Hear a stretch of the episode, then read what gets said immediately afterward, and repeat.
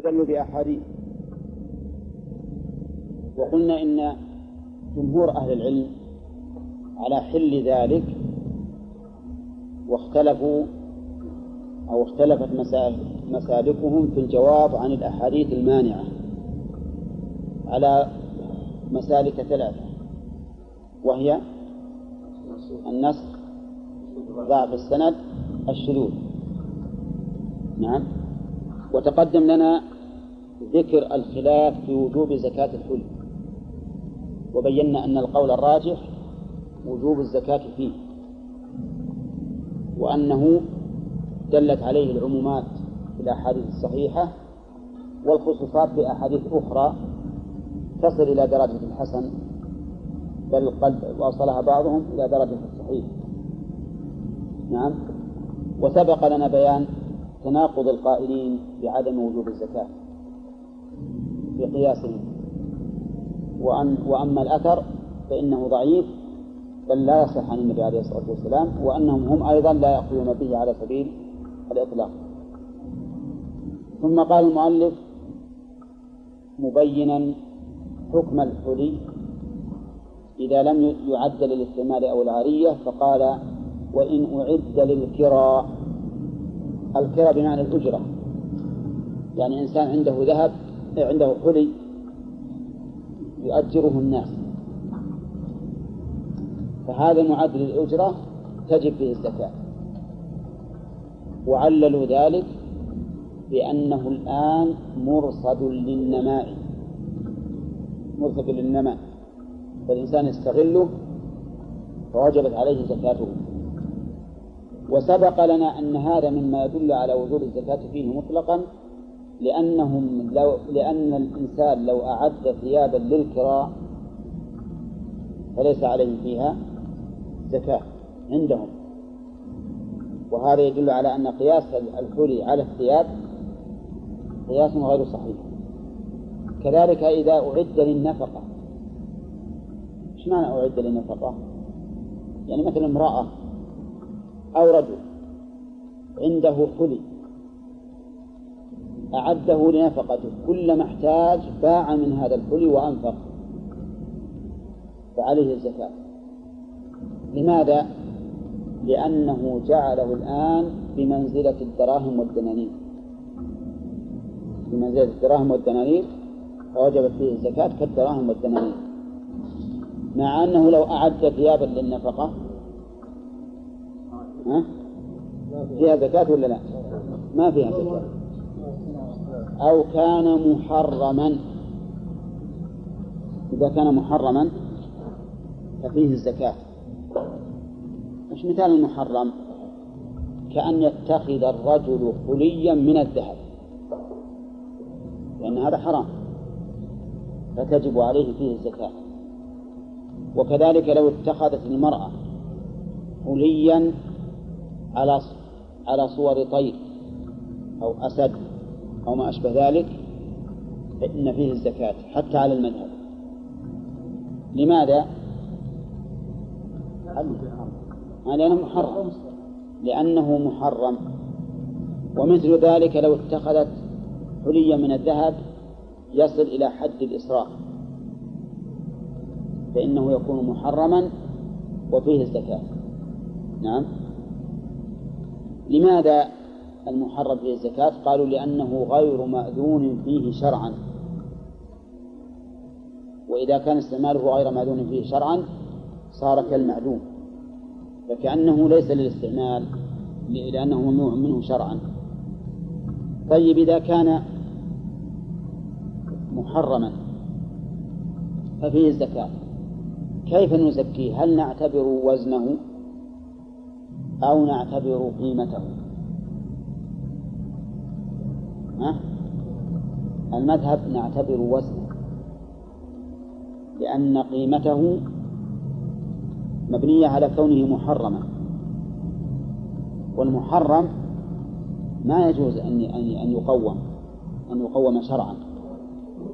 فلو كان عند امرأة حري كله من صور صور فراشة، صور أسد، صور كلب إلى آخره، قلنا هذا محرم ولكننا نقومه نعتبره بوزنه، وكذلك في الإخراج بوزنه ما نعتبر الطين، فهو معتبر بالنصاب والإخراج بالوزن. هنا الصورة. وبهذا نعرف أن الحلي ثلاثة أقسام: قسم يعتبر بقيمته نصابا وإخراجا، وقسم يعتبر بوزنه نصابا وإخراجا، هذا عكس الأول. قسم يعتبر بوزنه نصابا وقيمته إخراجا، وهو الحلي المباح. الآن الحلي ثلاثة أقسام: القسم الأول ما يعتبر بوزنه نصابا وإخراجا، والثاني ما يعتبر بوزنه بقيمته نصابا وإخراجا، والثالث ما يعتبر بوزنه نصابا وبقيمته إخراجا. واضح يا غانم؟ ها؟ مو واضح. طيب نشوف الأول الذي يعتبر بوزنه، هو الأول الذي يعتبر بوزنه نصابا وإخراجا، هذا الحلي المحرم. الحلي المحرم يعتبر بوزنه نصابا وإخراجا. نعم. وك... و... ومنه أيضا الأواني المحرمة من الذهب والفضة تدخل في هذا. فالمحرم استعماله من الذهب والفضة يعتبر بوزنه نصابا وإخراجا. مثال ذلك: رجل عنده كأس من الذهب، كأس من الذهب زينته عشرون مثقالا، بلغ نصاب الآن؟ ها؟ بلغ نصابا، لكن عشرون المثقال قيمتها ألف درهم، قيمتها ألف درهم. لكن هذا الكأس لما صنع كأسا صار قيمته ثلاثة آلاف درهم. فهل نعتبر القيمة ونقول تزكي ثلاثة آلاف، ولا ما نعتبرها؟ نقول نعتبره نصابا من الذهب غير مصنوع، والنصاب من الذهب غير المصنوع كم قيمته؟ ألف درهم. المذهب يقولون نعتبره إيش؟ نصابا غير مصنوع، فنعتبره بالوزن والإخراج باعتباره ذهبا غير مصنوع. ويعللون بأن هذه القيمة الزائدة في مقابلة صنعة محرمة فلا عبرة بها، في مقابلة صنعة محرمة فلا عبرة بها. أفهمتم يا جماعة؟ لماذا لا عبرة بها؟ لأنه يجب عليه أن يغير يغير هذه الصنعة. ونحن إذا قلنا أخرج الزكاة بمقابلة الصنعة فمعنى ذلك ضمنا أننا أقررناه على هذا، كأننا نقول استمر على ذلك وأخرج الزكاة. فنحن نقول له الآن اكسرها، يجب أن تكسر وتغير. أفهمتم ولا لا؟ واضح؟ كأن بعضكم ما فهم. أعيد مرة ثانية. نقول هذا كأس من الذهب يبلغ عشرين مثقالا، بلغ النصاب ولا لا؟ بلغ النصاب. قيمته نصابا بدون صنعة كم من درهم؟ ألف درهم، ألف درهم. وقيمته مصنوعا ثلاثة آلاف درهم. فهل نزكي ألفي درهم أو نزكي ثلاثة آلاف درهم؟ ها؟ يقول لا، نزكي ألفي درهم، لأن هذا النصاب وزيادته بهذه الصنعة. صليت ركعتين على وضوء، صليت ركعتين، زيادته بهذه الصنعة غير معتبرة لأنها صنعة محرمة. طيب الذي يعتبر بالقيمة نصابا وإخراجا هو ما أعد للتجارة، العروض، ما أعد للتجارة فإنه يعتبر بقيمته نصابا وإخراجا، نصابا وإخراجا. مثال ذلك رجل يبيع ويشتري بالحلي، عنده الآن حلي يبلغ عشرة مثاقيل، عشرة مثاقيل نصاب ما بلغ النصاب، لكن قيمة عشرة المثاقيل هذه أربعمائة درهم. بلغ النصاب ولا لا؟ إذن تجب الزكاة لأنه بلغ النصاب بالقيمة لا بالوزن، ونحن نعتبره نصابا وإخراجا بقيمته، فيخرج الآن في عن أربعمائة درهم عشرة دراهم. واضح هذا؟ طيب الحلي المباح يعتبر النصاب بوزنه وبالإخراج بقيمته. طيب امرأة عندها حلي من الذهب يبلغ عشرين مثقالا، يبلغ عشرين مثقالا، ها في زكاة ولا لا؟ ها عشرين مثقال في زكاة، دارا النصاب الآن قيمة عشرين النصاب غير مصنوعة ألف درهم، وقيمتها مصنوعة حليا ثلاثة آلاف درهم، كم تزكي؟ تزكي ثلاثة آلاف، تزكي ثلاثة آلاف درهم، لأن هذه صنعة مباحة فتقوم شرعا وهي بثلاثة آلاف الآن، فعليه اعتبر بالنصاب بإيش؟ بالوزن، وفي الإخراج بالقيمة. طيب مثال آخر، امرأة عندها ذهب حلي خمسة عشر مثقالا، خمسة عشر مثقالا، قيمته ثلاثمائة درهم، ما تقولون؟ ليس فيه زكاة؟ نعم، لأنه ما بلغ النصاب في الوزن، لم يبلغ نصابا بوزنه فلا زكاة فيه، ما تعتبر قيمة لأنه مو بعروض، هذا مستعمل، فيعتبر في النصاب بوزنه. طبعا إذا لم يبلغ النصاب بوزنه فلا عبرة بالقيمة لأنه ليس متقوما، إنما هو معد للاستعمال. فتبين بهذا الآن أن الحلي ينقسم ثلاثة أقسام، القسم الأول ما يعتبر بوزنه نصابا وإخراجا، وهو الحلي المحرم المعد للاستعمال، والثاني ما يعتبر بقيمته نصابا وإخراجا، وهو الذي أعد للتجارة، عروض التجارة، والثالث ما يعتبر بوزنه نصابا وبقيمته إخراجا، وهو الحلي المباح. هنا طيب ها؟ لو اعتبرناه تقييمه ما يجوز الوزن، لا ما يجوز نعتبره بالقيمة، كلفناه ما لا يجب عليها. نعم بالنسبة الأول أي صاحب القياس ها يجب عليه ألفين، لأن الألف هذا زاد بصناعة محرمة فلا عبرة بها. والمسألة هذه فيها نظر عندي، لأننا إذا قلنا ما عليك زكاة في هذا المحرم معنى ذلك شجعنا عليه، نشجعه عليه، كون نلزمه بالزكاة ونلزمه أيضا بتغييره إلى مباح، هذا هو الواجب. وهذا كقولهم في عروض التجارة ما بعد جاء، لكن نضرب المثل بها.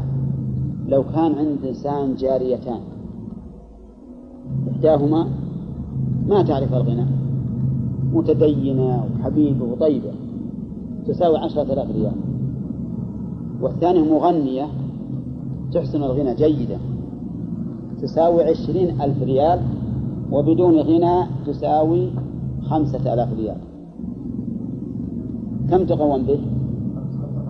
خمسة آلاف ريال خمسة آلاف ريال. ليش؟ لأن زيادتها بالقيمة بالغناء زيادة في مقابلة محرم، فتقوم على أنها ما هي بتغنى، مع أن هذا الرجل لو يبيعه يبيعه بكم؟ عشرين ألف ريال، وحن نقول أنا ما عليك إلا زكاة خمسة خمسة مئة. هذا ما هو صحيح. فمسألة هذه فيها نظر، فالذي ينبغي أن تقوم بما تساوي، لكن هذه القيمة إذا كنا حازمين الزائد في مقابلة المحرم نأخذ نجعله في بيت المال، ها؟ يكون في هذا تأديب له إذا باعها يعني. هنا قال المؤلف رحمه الله: باب زكاة العروض. ها؟ هو صحيح إلا في مسألة المحرم، فإنه ينبغي أن يعتبر بقيمته، يعني يعتبر مثل الحلي المباح يكون قسمه. قال: باب زكاة العروض. العروض جمع عرض أو عرض، وهو المال المعد للتجارة، وسمي بذلك لأنه غير ثابت بل هو يعرض ويزول. التاجر اللي يشتري السلع هل هو يريد السلعة لذاتها؟ ها؟ أبدا، يشتريها في الصباح ويجي واحد يكسبه الضحى يبيعها ولا لا؟ إذا كان لا ينتظر أن تربح أكثر مما ربح يبيعها، فلهذا سمي عرضا لأنه يعرض ويزول. عروض التجارة تعريفها كل ما أعد للشراء أو كل ما أعد للتكسب والتجارة، كل شيء معد للتكسب والتجارة فإنه عروض تجارة. وفيه الزكاة عند جمهور أهل العلم، أكثر أهل العلم على وجوب الزكاة في العروض، وهو القول الصحيح المتعين، ولو لم نقل بها لأصبح كثير من الأغنياء ليس عليهم زكاة. وأقوى دليل عندي في ذلك قوله عليه الصلاة والسلام: إنما الأعمال بالنيات وإنما لكل امرئ ما نوى. وهذا الرجل صاحب العروض ما نيته بها؟ ها؟ التراهن، التكسب، قيمة اللي, اللي تبي تزداد. فإذا كان غرضه هذا المال اللي هو الدراهم فلكل امرئ ما نوى. وكذلك أيضا عمر, عمر بن الخطاب ثبت عنه أنه قال: قومه وزكه. وقد استدل الإمام أحمد رحمه الله بهذا الآثار عن عمر. وكذلك روي عن النبي عليه الصلاة والسلام أنه أمر بإخراج الزكاة عما يعد للبيع، لكن هذا الحديث فيه ضعف.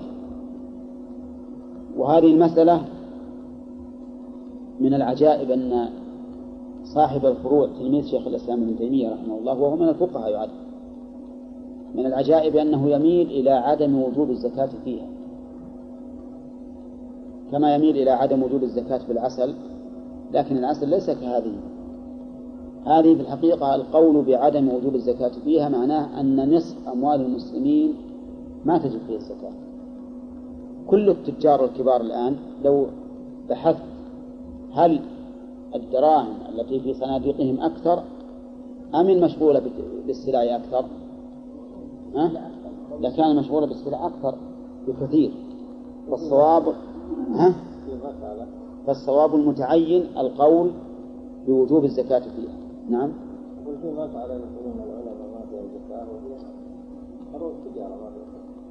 الواحد عنده مرشد تكتب وإذا جمع خمسين ألف ستين ألف ترى له مرشد ولا يحل على هذا، وذا يشري سيارة ورا سيارة ورا سيارة وهو خمسة. إيه، لكن هذا التجديد هل هو تجارة ولا يقول بقى إن هذا صارت عتيقة وهو ببيع؟ لا يبيع، يشري ثاني. آه يشري ثاني. ما يخاف الله يقول. عروض تجارة ما هي عروض تجارة، لا، لأن هذول بيستغلهم يبي السيارات بيستغلهن للأجرة، تكسب بالأجرة، ما هو بالبيع ونقل الملك. ولهذا شف عروض التجارة عرض يزول، السلعة ما تبقى عندك ولا لك غرض بالسلعة، أما السيارة فأنت لك غرض بها.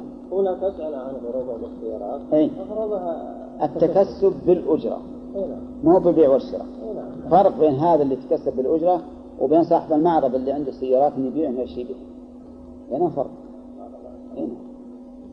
هذه نظيرها تماما، إنسان عنده دراهم كل ما حصل دراهم اشترى عقارا للتأجير، ما عليه شيء، لأنه فرق بين الإنسان اللي يتكسب بالبيع والشراء بالعقارات وبين الإنسان اللي يشتري عقارات لأجل يستغله. ما ينفذ، لكن هذا الباب باب مباح الحمد لله، مباح ما هو حرام. نعم، شروط وجوب زكاة العروض ليستمع إليها. أولا قال إذا ملكها بفعله بنية التجارة. اشترط المؤلف شرطين، الشرط الأول أن يملكها بفعله يعني باختياره، وشمل هذا التعبير ما إذا ملكها بمعاوضة أو ملكها بهبة. نعم، فإنه يدخل في قوله بفعله، وخرج من قوله بفعله ما إذا ملكها بغير فعله، كما لو ملكها بإرث كما سيأتي إن شاء الله في كلام المؤلف. وقوله بنية التجارة هذا شرط آخر، أن تكون النية مقارنة للتملك، يعني ملكها ملكا مصحوبا بهذه النية، فخرج به ما لو ملكها بغير نية التجارة ثم نواها بعد ذلك، فإنها لا تكون عروض تجارة على المشهور من المذهب. فهم إذن يشترطون لوجوب زكاة العروض شرطين، الشرط الأول أن يكون ملكها اختياريا بأن يملكها بفعله سواء بعوض أو بغير عوض. وش مثال غير العوض؟ كالهبة، لا غير فعله. والثاني أن يكون هذا التملك مصحوبا بنية التجارة وهي التكسب. وقوله وبلغت قيمتها نصابا هذا الشرط معروف من أي مكان، نعرفه من كلام المؤلف، من الشروط العامة في كتاب الزكاة في أول الباب في أول الكتاب. وبلغت قيمتها، شوف المعتبر القيمة، قيمتها نصابا زكى قيمتها. فاستفدنا من قوله بلغت قيمتها أن المعتبر في العروض إيش؟ القيمة. ومن قوله زكى قيمتها أنه لا يخرج من عينها وإنما يخرج من القيمة، فلا يجوز الإخراج من العين، لأن العين في عروض التجارة باقية ولا ولا متنقلة؟ متنقلة. أفرض أني مثلا أكثر أوقاتي أشتغل بالهدم والأواني، في آخر السنة اشتغلت بالطعام أو بالعكس، هل أخرج من الأواني التي تركتها أو من الطعام الذي ليس لي ممارسة فيه لمدة شهر؟ فلهذا نقول المعتبر القيمة تخرج من القيمة. والغالب أيضا أن القيمة أحب إلى إلى أهل الزكاة من غيرها، هذا هو الغالب. وقول المؤلف بلغت قيمتها يعني لا عينها، فلو كان عند الإنسان عشر شياه سائمة ترعى كل الحول ولكنه معدها للتجارة، قيمة عشر شياه ألف درهم، ما تقوم بالزكاة؟ يجب، كيف تجب؟ ما بلغت أربعين آه القيمة، لأن المعتبر القيمة. وإنسان آخر عنده أربعون شاة سائمة تساوي مئة درهم، مئة درهم فقط. عليه زكاة؟ ها؟ لا ما عليه شيء، معتبر زكى قيمتها. ها؟ هي السائمة ترعى، يعني ترعى السائمة معناها اللي ترعى، السائمة اللي ترعى لكنه معدها للتجارة ولكنها ترعى ما يجب لها علف أبدا، فنقول لا زكاة عليه لأنه لأنها للتجارة، والمعتبر القيمة. طيب يوجد أربعين شاة مئة درهم، إيه؟ من درهمين ونصف، من درهمين ونصف ممكن هذا. ها؟ هنا دينار دينار لا أنا أذكر أننا نشتري أربع شياه بريال، لكن لكنها ها على ربع ريال، لكن هذه سنة أصاب الناس فيها قحط وباعوا البادية مواشيه. أنا أذكر اشترينا واحدة بأربع قطع. الله ما لا ما دي قبل ولا شو شو المهم إن الناس ملوا من المواشي وصاروا يبيعونها رخيصة، حتى إنه إذا جاه ما أحد مكانهم يعطونه ببلاش. لا ما يمسنا معي الله الله قد رفيق. طيب زكى قيمتها، فإن ملكها بإرث فلا زكاة عليه فيها. إذا ملكها بإرث فليس عليه فيها زكاة، فلو أن هذا المورث خلف للورثة أمتعة كثيرة، هو صاحب معرض سيارات وأواني وأطعمة وغيره، خلفها للوارث وورثه، وصار هذا الوارث يبيع منه، عليه زكاة ولا لا؟ ليس عليه فيها زكاة، لكن الزكاة بقيمتها إذا تم عليه الحول. أما نفس الأموال هذه لو بقيت عنده سنوات فلا زكاة عليه فيها ولو أعدها للتجارة. قالوا لأنه لم لم يملكها بفعله، ما ملكها بفعله. الوارث يملك المال من مورثه قهرا، ولهذا لو قال ما أبي ميراثي، لو قال للورثة اللي معه أنا ما أبي ميراثي لكم، وقالوا لا ما نبي،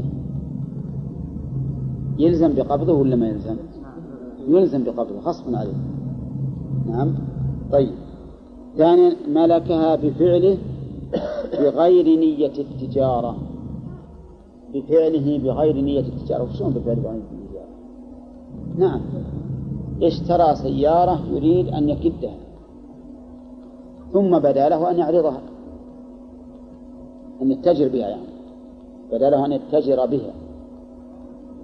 نقول لا تكون عروض تجارة. لماذا؟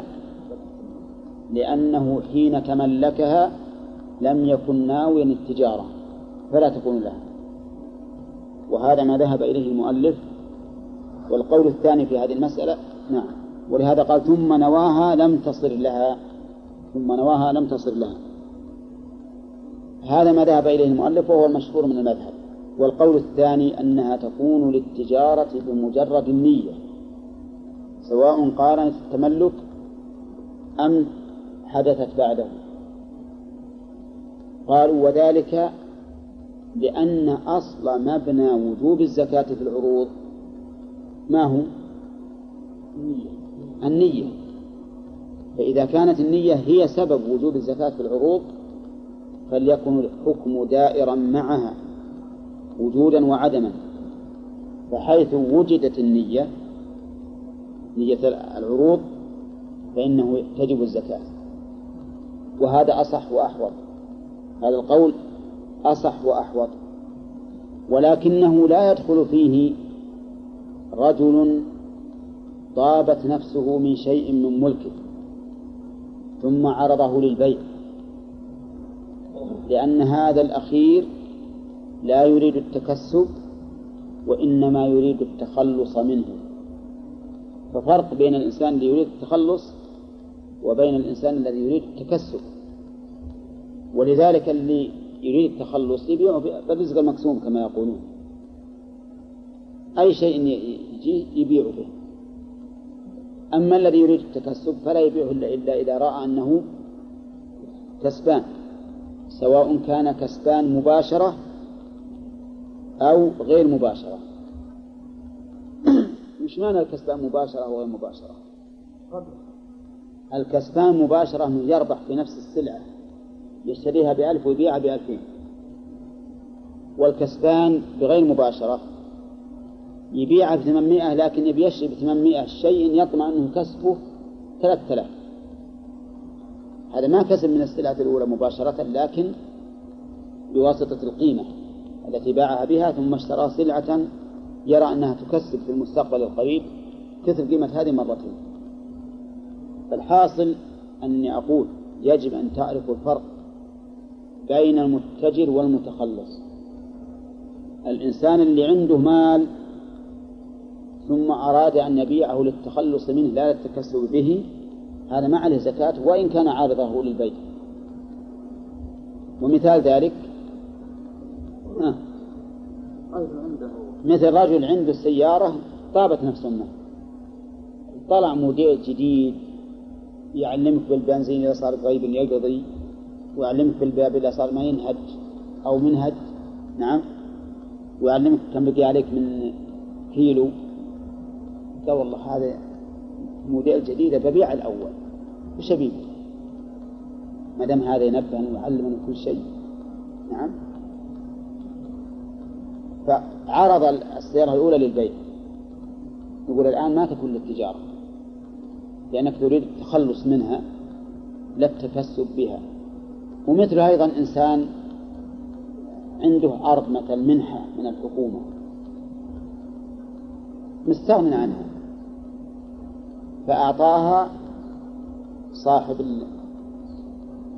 اللي بيع العقارات، مكتب عقاري ليبيعها، هذه ولو بقيت سنة أو أكثر لا زكاة فيها. السبب لأنه لا لا ينوي التكسب بها وإنما ينوي التخلص منها. وهكذا كل شيء من الأموال طابت نفسك منه وليس فيه بعينه الزكاة فإنه لا زكاة عليك فيه إذا عرضته للبيع، لأنك لا تريد التكسب وإنما تريد التخلص منه وطابت نفسك منه. نعم.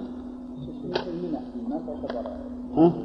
المنح هذه الحكومة إيه؟ أو بيوت البنزين عند الناس إيه؟ ما تعتبر هذه مرهونة؟ لا، المنح مين مرهونة؟ المنح لك، إذا عبرت الحكومة منحة هي لك. البنك العقاري صحيح مرهون لكن ما يبلغ للتكسب، غالبا البنك العقاري يستكنى ما فيها زكاة. يبيعون الناس حتى البنك العقاري ما يجوز هذا، هذا حرام عليهم. إذا سدد ما يخالف، خلي يدعون، واللي يدعي شيء ويكتب يصير صحيح.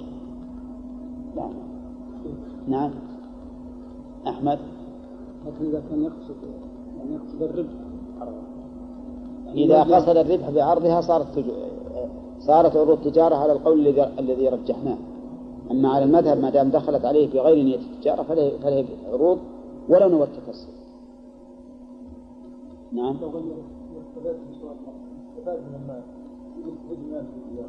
ها؟ كيف؟ أي نعم. ما يخالف ما دام أنه ما قصد التكسب فهو ما زال الآن يريد التخلص منها، يعني يشغل دراهمه، ما هو ما نية التجارة بها. نعم. لكن إذا مثلا هذا الفلوس هذا اللي يعني اللي بيعها سيارة أو الأرض مثلا ولم يريد التكسب بنفس الوقت ووضعها مثلا في البنك وحال عليها الحال تجب عليها. إيه معلومة الدراهم تجب عليها الزكاة، لأن يعني الدراهم تجب فيها الزكاة بعينها. أما الذي يريد فيها الزكاة في نفس الوقت. أما العروض إذا نواها للتجارة فهي للتجارة، وإلا في نفس الوقت الذي يريد فيها التكسب يجب عليه هذه الزكاة. لا مهم من ذاك الوقت حتى يحول عليها الحول. إيه. المال الموروث. نعم. الدراهم. نعم. الدراهم في زكاة. في صفات إذا تم عليه الحول من موت المورث من موت المورث. قال المؤلف رحمه الله: وتقوم عند الحول بالأحظ للفقراء من عين أو ورق. تقوم أي تعرف قيمتها أو تقدر قيمتها عند الحول. الحول من شرائها ولا الحول الذي تجب فيه الزكاة؟ الحول الذي تجب فيه الزكاة مهم من شرائها، لأن مثلا أنا تاجر عندي مال أبيع وأشتري، اشتريت هذا المال قبل تمام حول زكاتي شهر واحد، أقوم هذا المال أو أصل من هذا السنة؟ لا، ما أصل، أقومه الآن، لأن عروض التجارة تتبادل، أشتري له مثلا شيء وأبيع وأشتري آخر وأبيع وهكذا، فكل واحد منها يحل محل الأول. ولهذا مر علينا فيما سبق إنه إذا أبدله بعروض بنى بنى على حول بنى على الحول الأول. فعلى هذا نقول تقوم عند الحول الذي هو وجوب الزكاة لا شراؤها لا شراؤها نعم، لأن شراء السلعة اللي هي بدل عن عروض يبنى على الحول الأول. نعم، هذا يجعل الحول في تجارته إيه معلوم، يجعل الحول في تجارته، وهو الحول الذي مضى أول حول من من ملك المال، نشوف متى مضى عليه في أي شهر وقد ينشأ السلعة. ها؟ نعم؟ السلعة في استخدام اختلفت. إيه ما عليه ولا ما يهم. اللي اللي هو أخذ أخذ المال ولا لا؟ لكن هو هذه السلعة المحرمة هذه رجب وهذه ما يخالف، لكن المال اللي اللي اللي ملك به هذه السلعة من متى عنده؟ المهم يبدأ من حول المال. أي من حول المال. أفرض إن مثلا شريت عند إنه جان مثلا ميراث مئة ألف في محرم، شريت العشرة آلاف منه في محرم سلعة للتجارة، نعم، وبعشرة آلاف في ربيع، وبعشرة آلاف في جماد، وبعشرة آلاف في رجب، وبعشرة آلاف في رمضان، وبعشرة آلاف في ذي الحجة، متى أزكي كل هذه الأموال؟ أزكيها في المحرم اعتبارا بملكي للمال اللي هو أصلها. هنا قال المؤلف: وتقوم عند الحول بالأحظ. الأحظ قال للفقراء. لماذا قال للفقراء؟ نقول لأن هذا هو الغالب، وإلا فلو عبر وقالوا بالأحظ لأهل الزكاة لكان أولى، لأن أهل الزكاة من بالفقراء فقط ثمانية. لكن هذه العبارة كما تعرفون أهل الفقه رحمهم الله إذا عبر قدماؤهم بعبارة توارثوها، ثم إن الاقتصار على الفقراء دون باقية أهل الزكاة وارد في السنة. قال النبي عليه الصلاة والسلام لمعاذ بن جبل: أعلمهم أن الله افترض عليهم صدقة تؤخذ من أغنيائهم فترد على فقرائهم. نعم، والحاصل أن مثل هذا التعبير لا يضر، لأنه بناء على إيش؟ الأغلب الكثير، وليس معنى ذلك أن بقية أهل الزكاة لا حظ لهم فيها. وقول من عين أو ورق، وش العين؟ الذهب، والورق الفضة لأنها بيضة. قال الله تعالى: فابعثوا أحدكم بورقكم هذه إلى المدينة. نعم، طيب، قد تتساوى قد تتساوى القيمتان، وقد يكون الأحظ الفضة وقد يكون الأحظ الذهب. مثال ذلك: أنا عندي عرض للتجارة، لنفرض أنه سيارة تساوي عشرة دنانير أو مئتي درهم، وش نقوم به؟ بمائة درهم، لأنك لو قومتها بالدنانير لكانت أقل من النصاب فلا زكاة فيها، فتقومها إذن بالفضة لأنها تبلغ نصابا بالفضة. ومثال آخر عندي سيارة تساوي عشرين دينارا من الذهب ومائة وخمسين درهما من الفضة، وش يقومها؟ بالذهب، لأنها بالذهب تبلغ النصاب وبالفضة لا تبلغ النصاب، فنقومها بالذهب. وعندي سيارة للتجارة تساوي عشرين دينارا ومئة أو مئتي درهم، ها؟ يستوي، لأن تبلغ النصاب بهما جميعا. هذا ما ذهب إليه المؤلف أنها تقوم بالأحظ للفقراء، وذلك لأنه تعارض عندنا أصلان. الأصل الأول براءة الذمة، والأصل الثاني الاحتياط في براءة الذمة. الاحتياط في براءة الذمة، ما أدري مفهوم هذا ولا لا؟ تعارض في هذه المسألة أصلان، الأصل الأول براءة الذمة والأصل الثاني الاحتياط في إبراء الذمة. هذه السلعة تساوي عشرة دنانير ومئة أو مئتي درهم. إن قلنا إن المعتبر الذهب أخذنا بأصل براءة الذمة، الأصل براءة الذمة فلا تجب. وإن أخذنا بالاحتياط لإبراء الذمة، نعم، قلنا تجب لأنه أحوط حيث تبلغ نصابا بالفضة. ولهذا ذهب بعض أهل العلم إلى أنها تقوم بغالب نقد البلد حتى لا لا نرجح مع هذا ولا مع هذا، تقوم بغالب نقد البلد.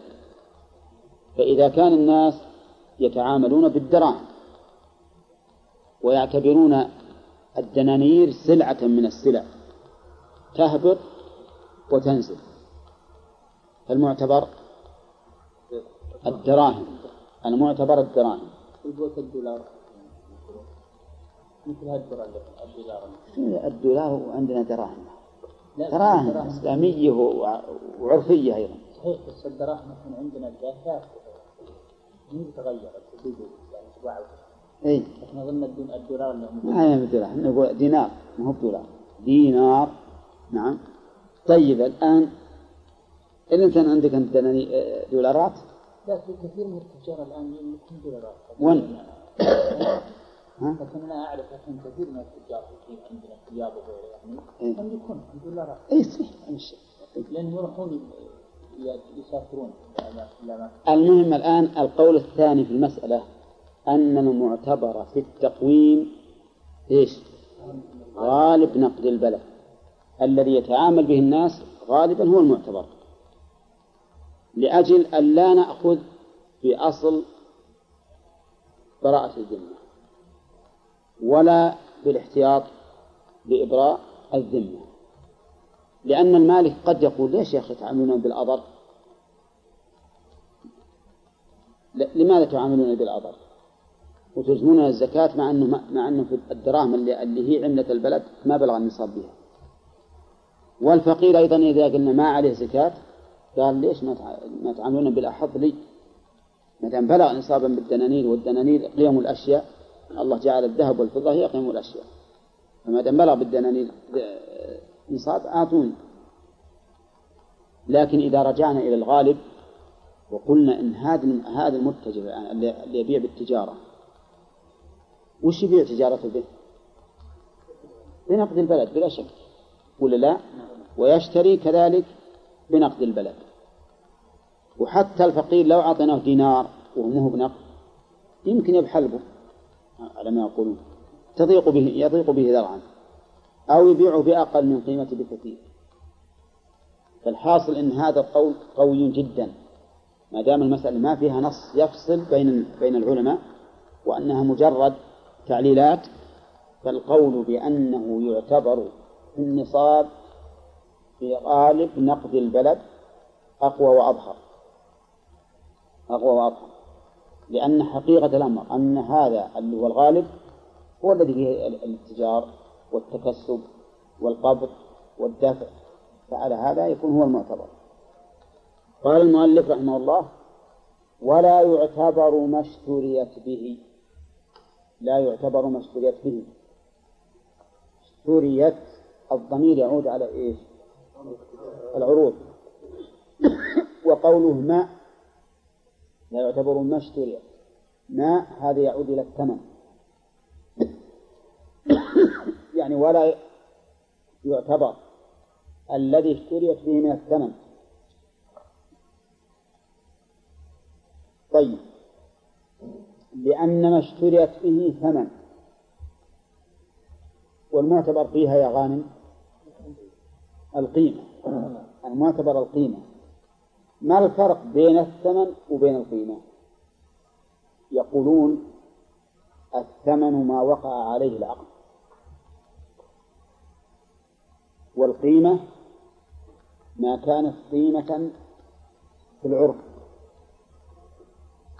لاحظوا أن الثمن حقيقة الأمر قيمة السلعة بين المتبايعين،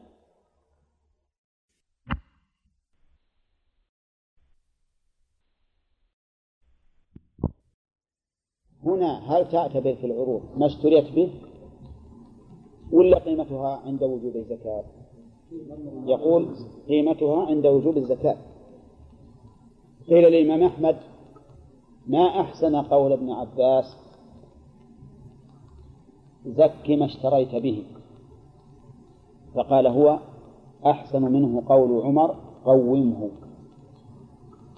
قومه وما قاله عمر هو الصحيح وهو القياس، لأنك إذا اعتبرت ما اشتريت به أحيانا تضر المالك وأحيانا تضر مستحق الزكاة. إذا كنت اشتريتها ثم نزلت السلع، من المضرور؟ ها؟ لا، اشتريتها ثم نزلت السلع، المضرور صاحب المال يا أخوان. الشراء غالي والأمة تسوى إلا قليل، المضرور في الحقيقة صاحب المال.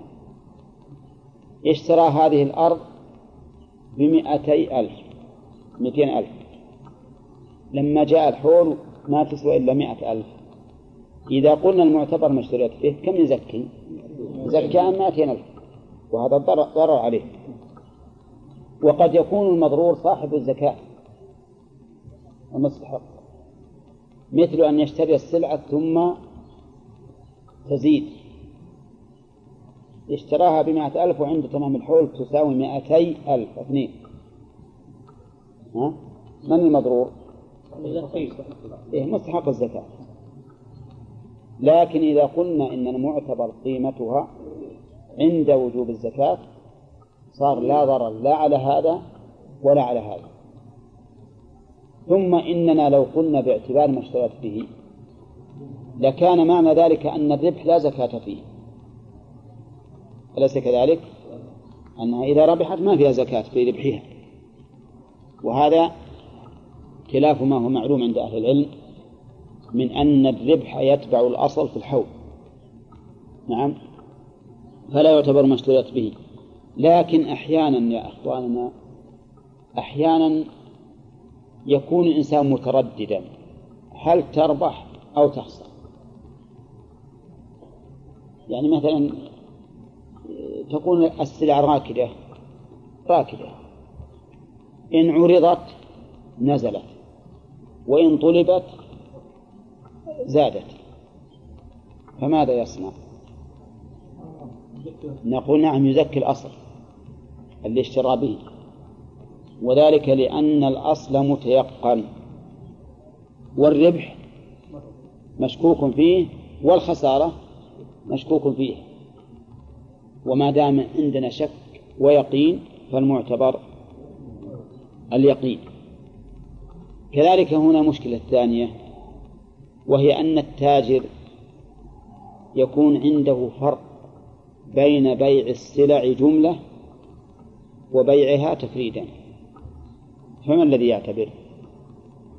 أنا مثلا صاحب دكان، عندي دكان، اشتريت سلع للدكان، اشتريتها جملة وأنا أبيعها أحيانا جملة وأحيانا أفرادا، فهل أعتبر قيمة الأفراد ولا قيمة المجموع الجملة؟ يعني ما تقولون؟ الأحد المستحق الزكاة، المتوسط، هو عمله هو عمله مو مو تفريد، عمله عمله ليس تفريدا، عمله أحيانا جملة، إن جاء أحد بجملة أعطاه جملة، وإن جاء أحد بتفريد أعطاه تفريد. ها؟ إيه. أنا رأيي يجتهد، يرى يشوف ما فيه الأنفع له والأنفع للفقراء. أخا ما يمكن تقول أنت تعدات في مثال ذلك. أنا مثلا اشتريت سكر، اشتريت مئة كيس سكر من مئة ريال، هذه إنها جملة، وأنا بيع بالتفريد على كيس كيس على مئة وعشرين، ولو يجي من واحد يبيع عشرة أكياس جميل أبيع عليه من مئة وعشرة أو من مئة. فهل أعتبر الأفراد ولا الجملة؟ طيب الأنفع مشكلة، حتى الأفراد يبقى عندنا مشكلة يا جماعة. قد أقدرها الآن بحسب الأفراد، لكني أنا عندما أبيع أبيع على مدى مرور السنة، قد تنقص الأشياء نقصا كثيرا، فنقول قد تنقص وقد تزيد أيضا، ولا لا؟ فاحتمال النقص وارد واحتمال الزيادة وارد، وأنت لا, لا يكلف الله نفسا إلا وسعها. انظر ماذا تبيع الآن، انظر ماذا تبيع واعتبره. فإذا قال أنا والله بيعي قطعا إنه النصف والنصف، هنا نقول يكون متوسط القيمتين، متوسط القيمتين قدره. هنا نعم قدر بحسب ما سيبيع بالوقت الحاضر، يعني هنا عبارة أنه أدى الزكاة ما ربح فيه قبل أن يحل عنه. ما ما ورق؟ لأنه الآن عنده السلع. نعم. ويبيع مثلا مثلا تخلص من الدكان مرة. إيه. ما حصل إلا رأس مال. نعم. مئة. نعم. إيه نعم. بينما مثلا إذا صار يبيع أنا مثلا في ذات الوقت. إيه. رايح يبيع على مئة وعشرين. أو على ثمانين. يمكن ترخص الأشياء. أو على ثمانين. إيه مثلا مثلا قدر مئة وعشرين. إيه. يبيع على وقت الحاضر مئة وعشرين. إيه. إذا هذا الزكاة هل عشرين ريال؟ لكن عارف تقدير تقدير لأن إلى الآن هي تساوي تسعة وعشرين، والربح الربح ما يشترط عليه تمام الحول. لاحظ أن الربح ما يشترط عليه. الآن ما باع على ثلاثمائة هو، لكن يبيع الآن، يبيع يعني لو جاء الآن أحد يبيع كل اللي بالدكان، مثلا عندي عندي مثلا مئة كيس، جاء مئة رجل يبونه يعتبر مئة وعشرين. لكن هذا شيء يعني هم هذا قلنا إنه احتمال إنه يخسر، ربما إنه في المستقبل ما دام إنه يبيعه في التمديد هكذا قد يبيعه على مئة، وقد يبيعه على ثمانين، وقد يبيعه على ستين، وقد يبيعه على مئتين، وقد يبيعه على ثلاثمائة. لماذا نحن نقول بيعها مثلا بما لو عرضت عليك الآن يعني يقومها؟ إيه نعم مئة الكيس. ما ننظر إلى الشراء، هل هو شراء مئة أو شراء معلوم، إحنا ما ننظر للشراء، متفقين على هذا. لكن هل ننظر القيمة الآن؟ إذا صارت القيمة تختلف بين الجملة وبين التفريد، هل نعتبر قيمة الجملة ولا قيمة التفريد؟ أما إذا كانت لا تختلف، كما لو فرض أن هذا المال مرسوم عليه من قبل الدولة قيمته ما يزيد ولا ينقص لا بالجملة ولا بالتفريد، فالأمر فيه واضح.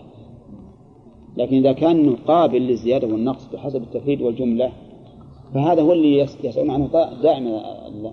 الناس يسألون عن هذا، يقولون إذا كان يختلف في الإفراد والجملة. لكن أنا الآن مثلا نريد مثلا طالما أنه يثمن عليه مئة وعشرين. نعم. وتعال مثلا إذا بغيت تشتري اليوم هذا أنت أو غيرك كم تشتري؟ لو ما أشتري بالمية جملة ما أشتري إلا بالمية هنا نقول مثلا يقوم طيب لكن أنا بيعه بالمية وعشرين في الواقع ماذا أدفع؟ على التقدير لأن هل أقدر إذا صرت بقدر سلعة الآن هل أقدر جميع ولا قدر على واحد واحد؟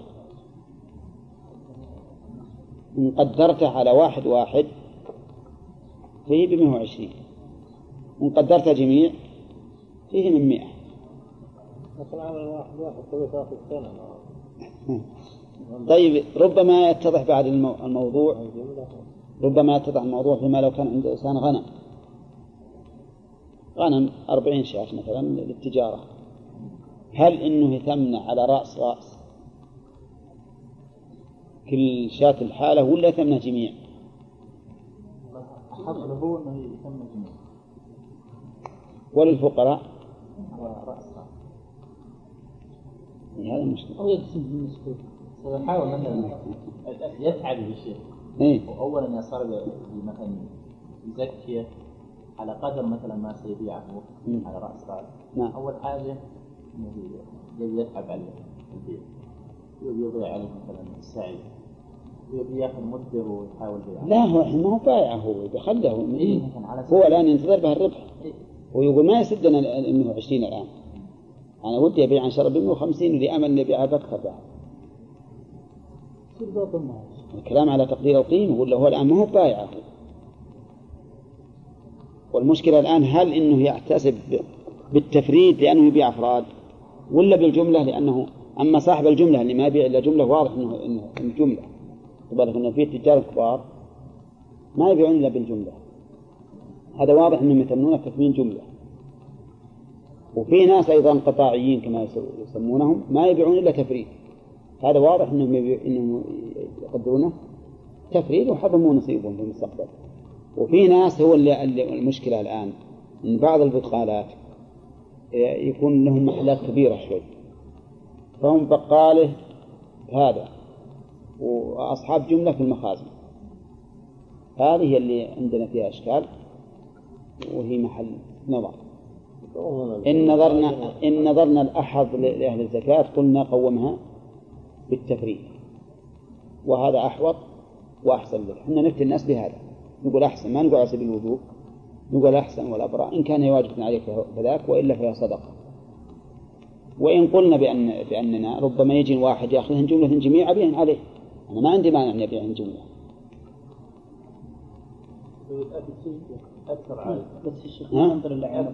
الأكثر يعتبر الأكثر هذا رأي لك ورأي رح عبد العزيز يقول بالمناصفة المناصفة بالحقيقة لا هذا ولا هذا إيه؟ لا ما نظر إلا عين الضرر ربما أن الآن مضرة الأغنياء شيء أهون من مضرة الفقراء في وقت الحاضر لأن الأغنياء يملكون كثير بينما الفقراء ملكهم يعني تنفعهم الزكاة كثير إيه هذا معنى قولنا أنه يعتبر الأحظ للفقراء إن, إن الغني غني وش المسألة ماذا؟ نعم لماذا نقول المطلوب أن يقولها جملة نقول هذا البستان وهذا المحل وهذا المرنان جملة هذا هو الرجل فأيوان الزكاة فإذا رجحت مع أسفل الحرم يعني الحقين الآلام يتأخرون الصفحة الجملة فأيوان البستان مثال كذا ثم الهجل كأن واحد جاء يجب البستان بدون يعني الجملة وش تقول بهذا؟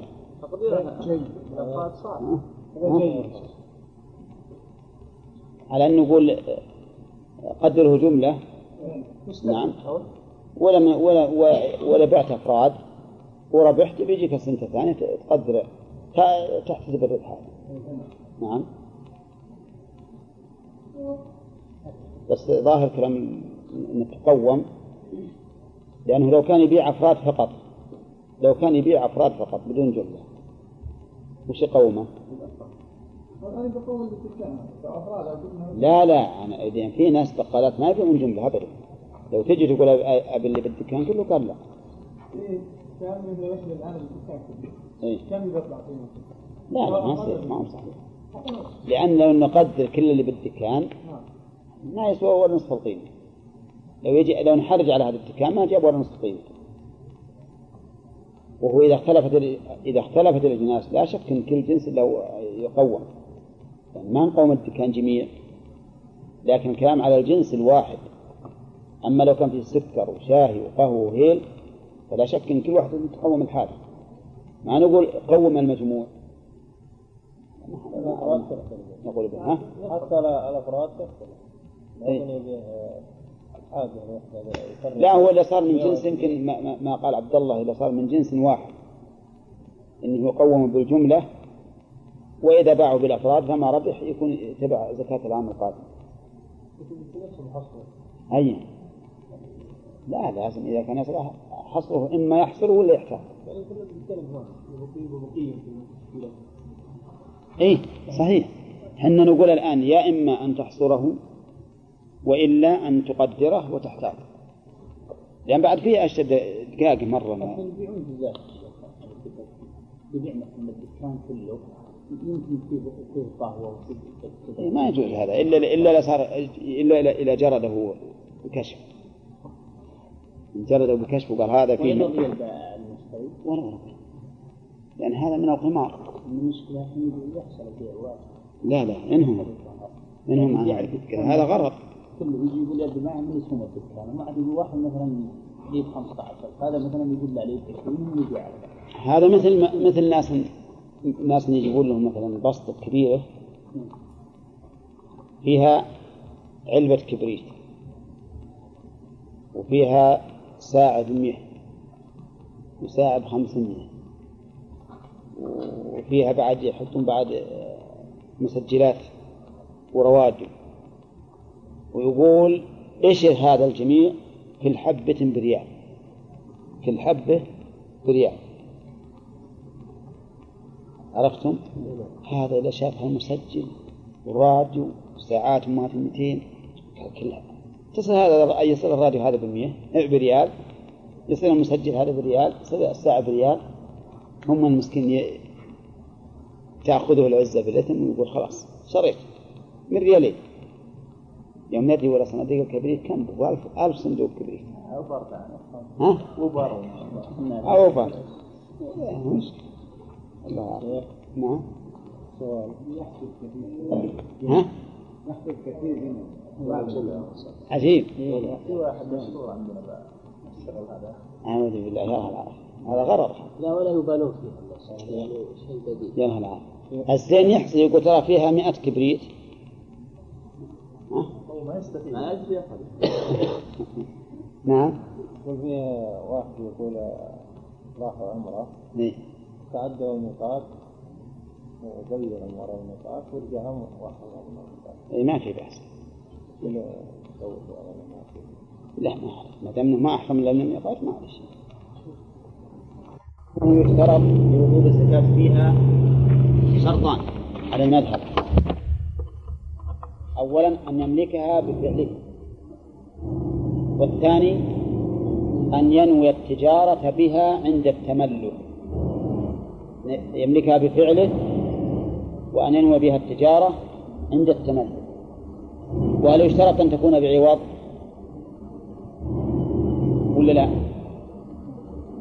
هل يشترط أن يكون تملكه لها بعوض؟ ها؟ لا يشترط.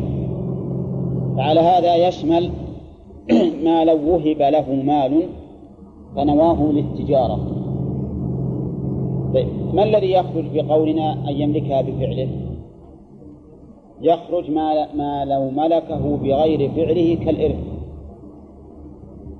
فإنه لو ورث مالا من أبيه ونوى به التجارة عند الإرث ما صار التجارة، لأنه لا بد أن يملكها بفعله.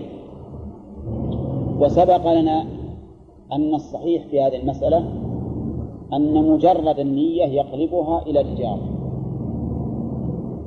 سواء ملكها بفعله أو بغير فعله، وسواء ملكها بنية التجارة أم بنية الاقتناء.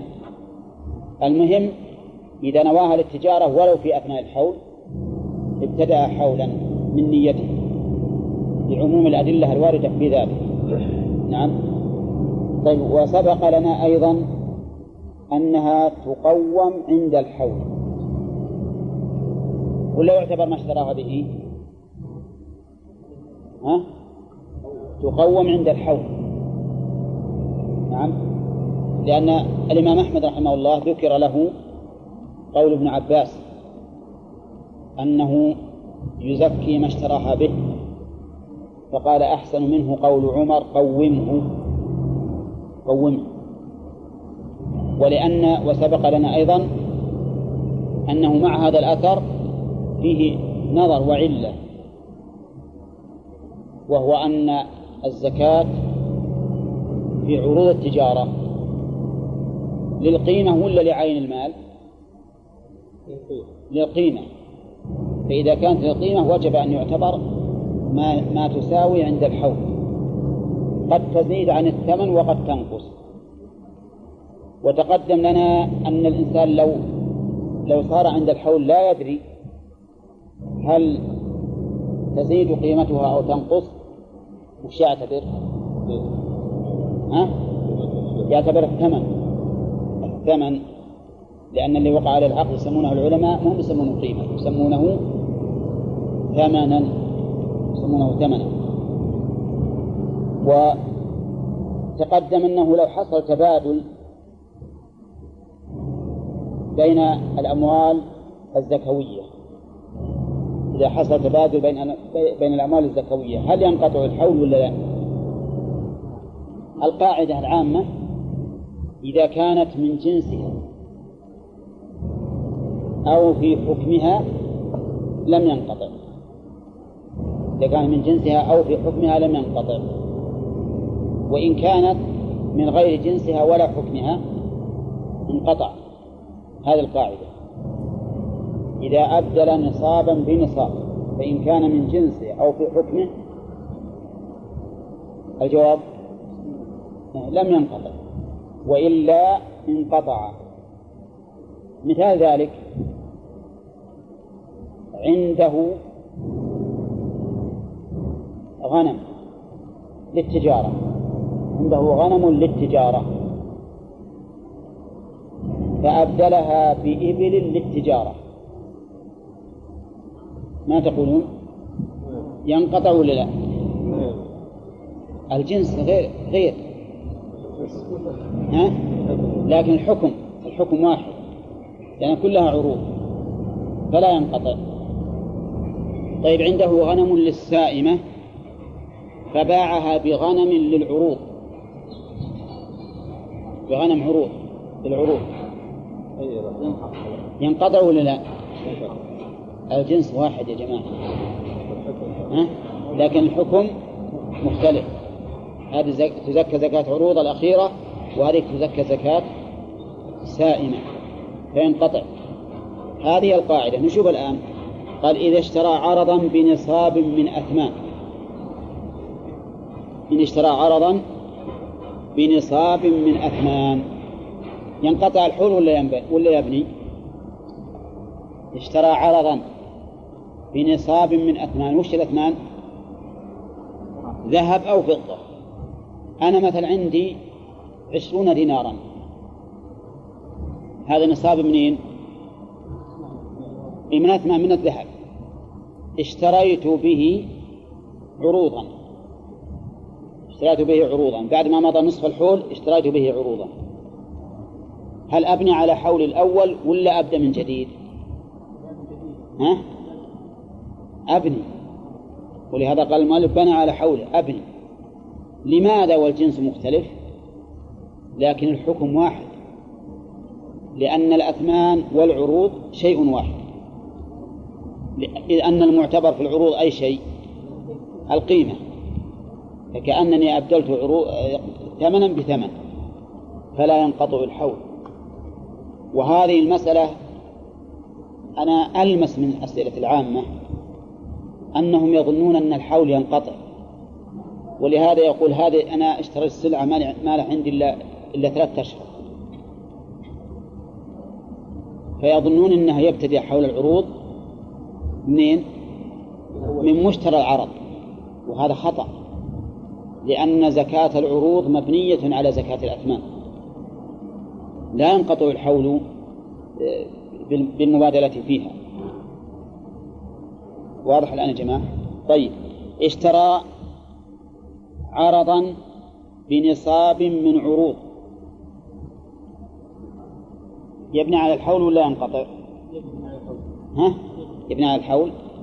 يعني أنا عندي مئة كيس سكر تجارة، مئة كيس سكر تجارة اه اشتريت به مئة شاة، أريد التجارة،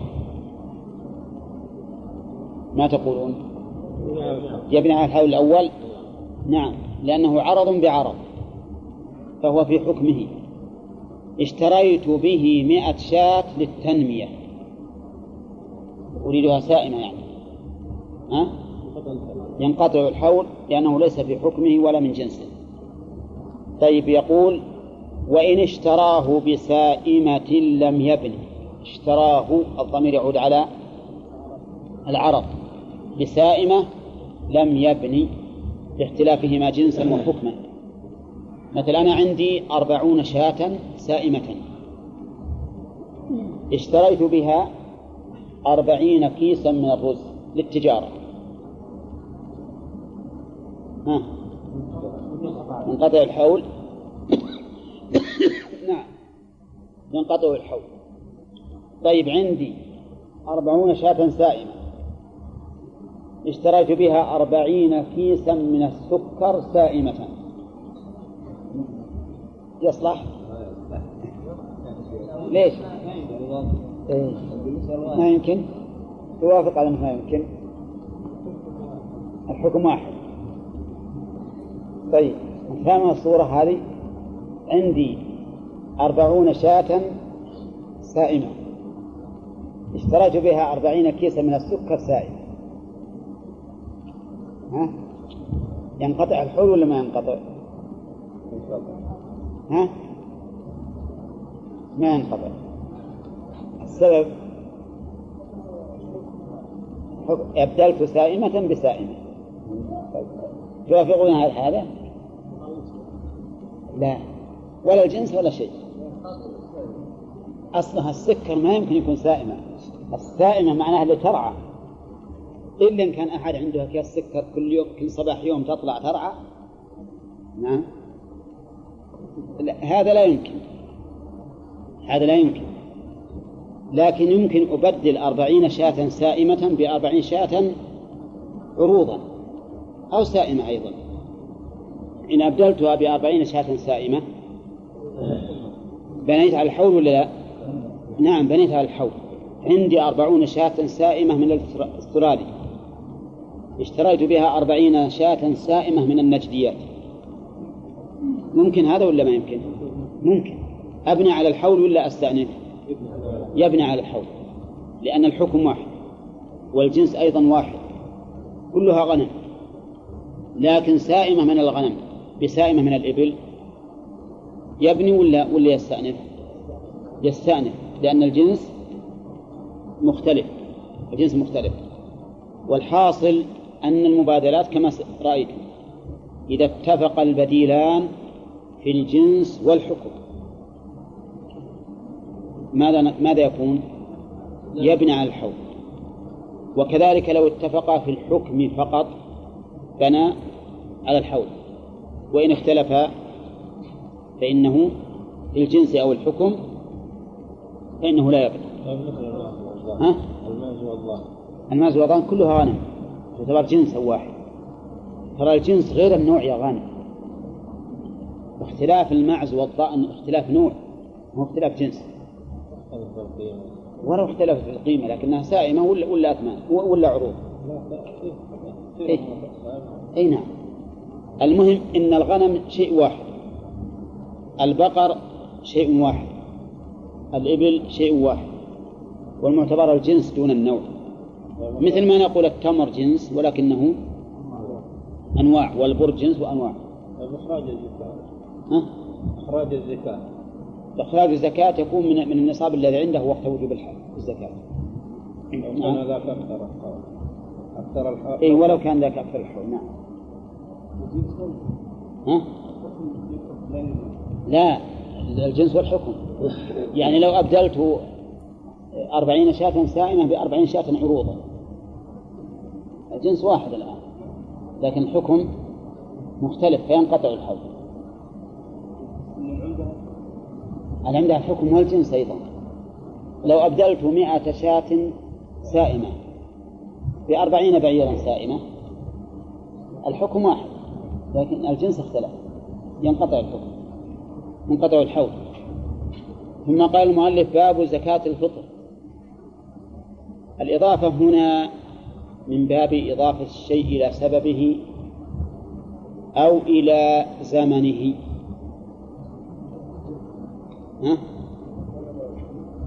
الزمن أو السبب أيهم؟ الزمن. آه. إذا قلنا إلى سببه فمعنى ذلك أن الصغار لا فطرة عليهم لأنهم هم بصمود، وإذا قلنا إلى زمنه معناه تجب على الصغار وعلى من لا يصوم لكبر أو نحوه.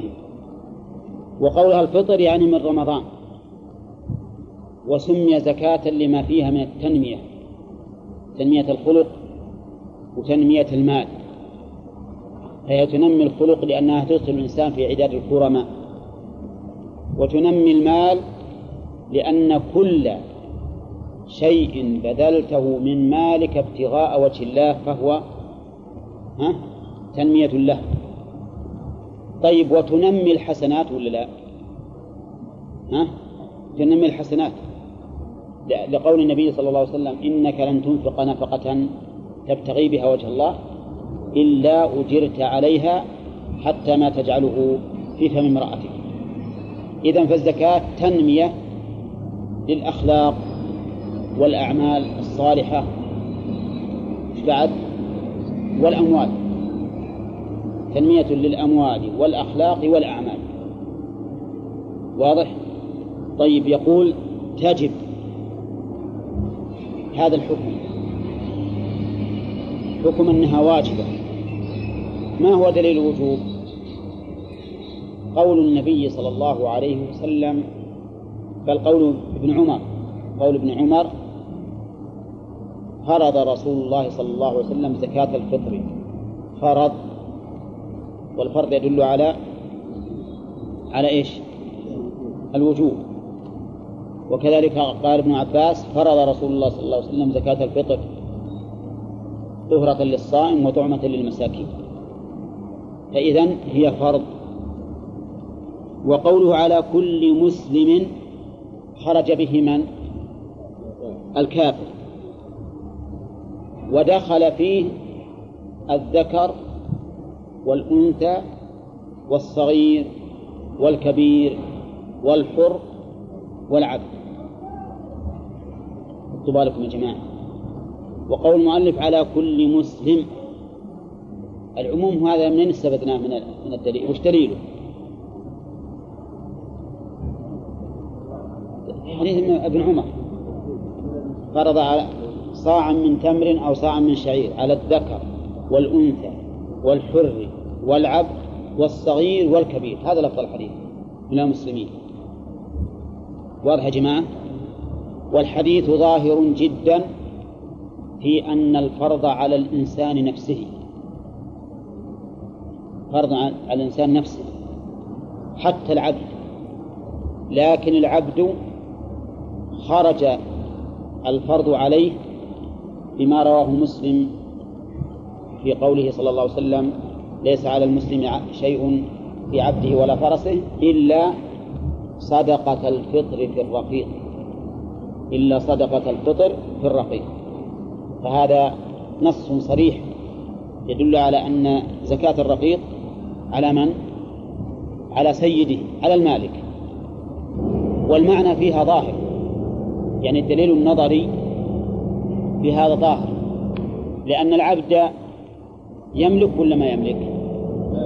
لا يملك، ماله لسيده، فكان الواجب المالي عليه واجبا على سيده. أما غيره من المسلمين فإن الأحاديث ظاهرة بأن الواجب على الإنسان نفسه. وهذه المسألة التي قلتها خلاف ما عليه أكثر أهل العلم، فإن أكثر أهل العلم يرون أنها واجب على الإنسان وعلى من يمونه، واجب على الإنسان نفسه وعلى من يمونه.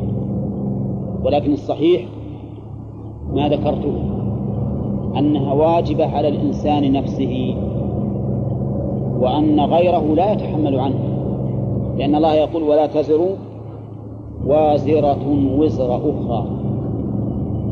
ولو أوجبنا على الأب زكاة الفطر لولده مع استطاعة الولد أن يدفعها لكنا نؤثم الوالد، نؤثمه بإيش؟ بتركها. وقد قال الله تعالى ولا تزر وازرة وزر أخرى. فالإنسان يجب عليه أن يؤدي الزكاة بنفسه إذا كان عنده مال. أما اللي ما عنده مال، عمل الناس اليوم على المشهور من المذهب أن الزكاة واجبة على الإنسان، نعم واجبة عليه لنفسه ولمن يمونه، ولهذا يلزمون الأب بدفع الزكاة عن ولده، ولكن هذا خلاف ظاهر النصوص. نعم قال على كل مسلم. نعم أيه ليس على المسلم في عبده ولا فرسه صدقة إلا صدقة الفطر في الرقيق. قال فضل له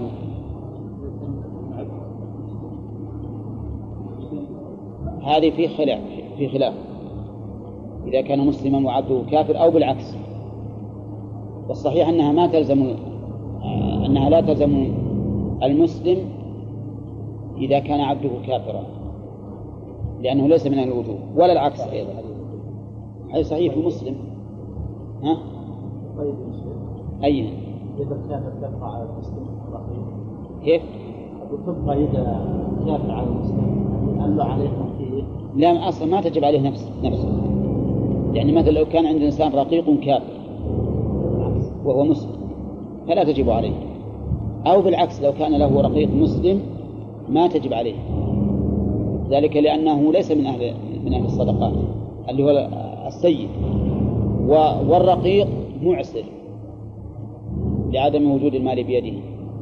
وقد يقول قائل إن ظاهر الحديث إلا صدقة الفطر في الرقيق أنها تلزمه، لكن في هذا نظر، لأنها ليست كالنفقة، إذ أن المقصود من النفقة حفظ الرقبة خلاف الزكاة.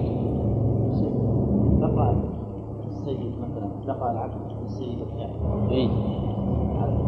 السيد الكافر هذا في هذه المسألة إن شاء الله تأتينا في البيوع فيها خلاف، وأنها قد قد يوجد هذا الشيء.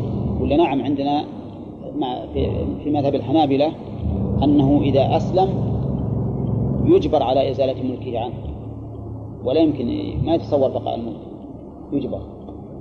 قال فضل له يوم العيد وليلته صاع.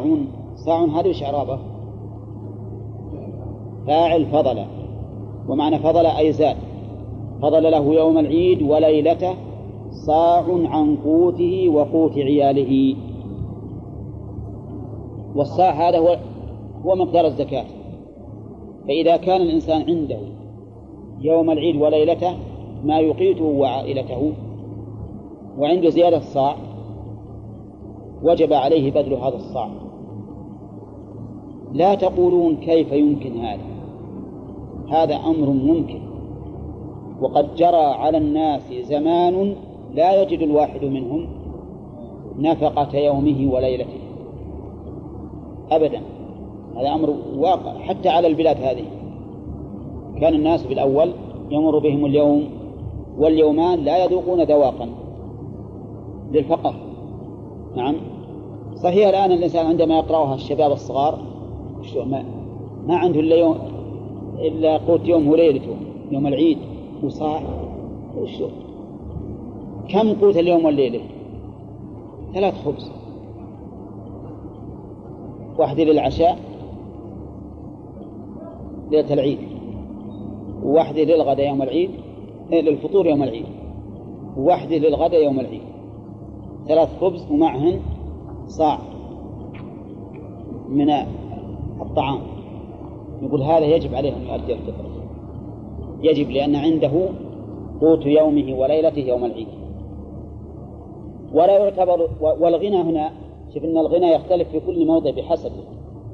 الغنى في باب زكاة الفطر أن يملك الإنسان قوته ها؟ كم يوم العيد وليلة فقط. الغنى في باب الزكاة السابق أن يملك نصابا زكويا كل العام، ما هو بيومه وليلته يوم ليله.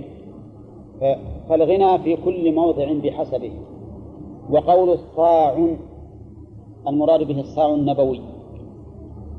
الصاع النبوي أقل من هذا الصاع الموجود عندنا في القصيم، أقل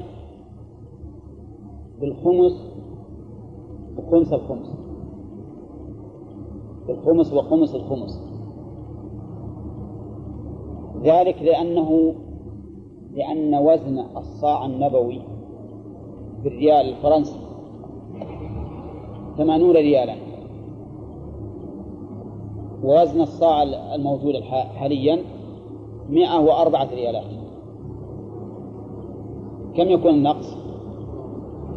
أربعة وعشرون من مئة وأربعة.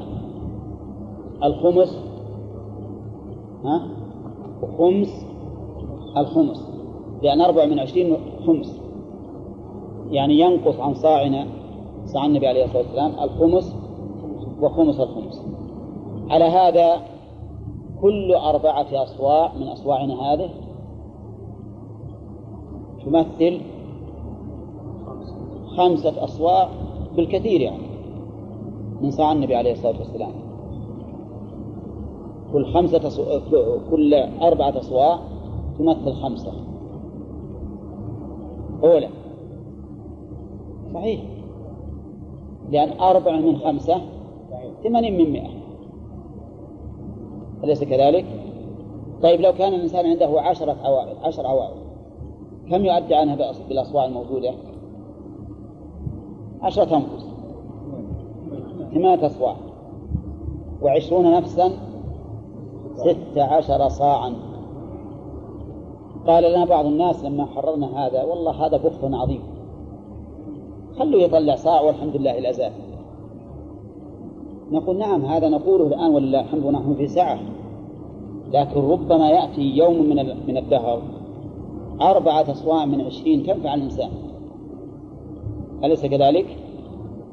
ثم إننا أيضا ننبه هذا لجل مسألة مسألة أخرى، لأن مالك رحمه الله وجماعة من أهل العلم يقولون يكره الزيادة على الصاع، لأن الشرع حدده بالصاع فلا يزاد عليه. ولا نقول يبطل كما لو صلى خمس ركعات في الظهر، لأن الصلاة ما يتميز بعضها عن بعض، أما أما المال فيتميز بعضه عن بعض، فنقول يكره. نحن نقول الكراهة تحتاج إلى دليل، إلا أننا نقول الزيادة تحتاج إلى نية، بأن تنوي أن ما زاد على الصاع النبوي فهو صدقة. وهذه مسألة مهمة، هذه مسألة مهمة. فالآن المهم أن تقديرنا لزكاة الفطر بالصاع النبوي ما قدرناه بخلا ولا محبة أن يقتصر الناس أو أن يعوج أنفسهم الحساب الدقيق، لكن قيدناه لأننا نخشى أن نحتاج إليه في يوم من الدهر. هذه واحد. وثانيا لأجل أن يكون الإنسان ينوي بالزيادة إيش؟ التطوع والصدقة، التطوع والصدقة. طيب وقوله عن قوته وقوت عياله وحوائجه الأصلية، وش الحوائج الأصلية؟ ها؟ إيه يعني ما يحتاجه الإنسان في بيته، ما يحتاجه الإنسان في بيته، مثل قدر العشاء وصحن التمر، نعم، والسفرة وإبريق الشاهي، أولا فنجال أيضا. لو قال واحد مثلا أنت عندك الآن فنجالين، واحد مر وواحد حق الشاف، لازم تبيع واحد منهم وتشرب واحد، يلزمه ولا ما يلزم؟ ما يلزم، لأن هذه من الحواجز الأصلية. إذا نقول أجل بيع الفناجيل واشرب بالطاسة، نعم، هذا ما يمكن. فإذا الحوائج الأصلية ما كان الإنسان يحتاج إليه حاجة لا تعتبر كمالية. أما الأمور الكمالية فهذه يبيعه ويؤدي زكاة الفطر. الأمور الكمالية يبيعها ويؤدي زكاة الفطر، لأن المؤلف قيدها بالحوائج الأصلية. ما رأيكم في الكتب؟ ونحن طلبة علم عندنا كتب، هل نبيع الكتب ونؤدي زكاة الفطر، ولا نقول الكتب من الحوائج الأصلية مطلقا؟ لا، دعنا من نسختين. لا صحيح نسختين زائدة غير حاجة، لكن إذا قدرنا الإنسان عنده كتاب ما يراجعه بعشر سنين إلا مرة، يعتبر من الحوائج الأصلية؟ والله ما أعرف، هو مرجع المتعب بقى. أنا عندي صبح الأعشى اشتريته أظن من عام اثنين وسبعين اثنين وسبعين وهسنا الحين أربعمائة وأربعة، ما أظني راجعته أربعة وثلاثين مرة. هذا الأمر كان راجعته خمس مرات. نعم، هل يعتبر هذا من الحوائج الأصلية؟ لكن عند الإنسان مثل نيل الأوطار، فتح الباري، الإنصاف، الشرح المهذب وما أشبه ذلك، هذه كتب حقيقة أن من الحوائج الأصلية. فالكتاب الذي ما تراجعه في السنة إلا مرة في ظني أنه ليس من الحوائج الأصلية، لأن المكتبات موجودة ولله الحمد. فبإمكانك عندما تحتاج لمراجعة مسألة في السنة مرة تجدها في المكاتب. أما النسخة الثانية من كتاب فواضح، وأنا مقرر ذلك لا من أجل زكاة الفطر. زكاة الفطر يمكن بسيطة، هذا أن الإنسان يؤدي صلاة ما هي مشكلة، لكن من أجل مس... من أجل الحج. الحج أيضا يعتبر أن يكون زائدا عن الحوائج الأصلية. هنا مش عند غانم في ناس سادوا بطرة يأخذ كيس ويسوق، أنا عايز معاشرة أو تسعة، هل جائز؟ جائز ولا لازم يديرون ويشتغلون يا جماعة؟ يقول إن بعض الناس الآن عنده عائلة عشرة أنفار، يشتري كيس من الرز خمسة عشر صاع ويقول ما قاعد نكيله، أبي أتصدقه جميعا والزائد أنه يصدقه، يجوز ولا ما يجوز؟ ها؟ إيه يعني تقول يجوز؟ رأيي أنا أنه لازم كيل، مثلا على كيل كل صاع ينوي أنه لفلان. إيه؟ لا، هو نوى للجميع، لفلان وفلان وفلان وفلان. يكيل على واحد. إيه؟ علشان نية التخصيص يعني مشكلة. نعم، أو على الأقل نية العدد. هو ناوي العدد، ما يحتاج العدد، ناوي العدد. الظاهر أنه يجزي، لأن مسألة أنه لازم لازم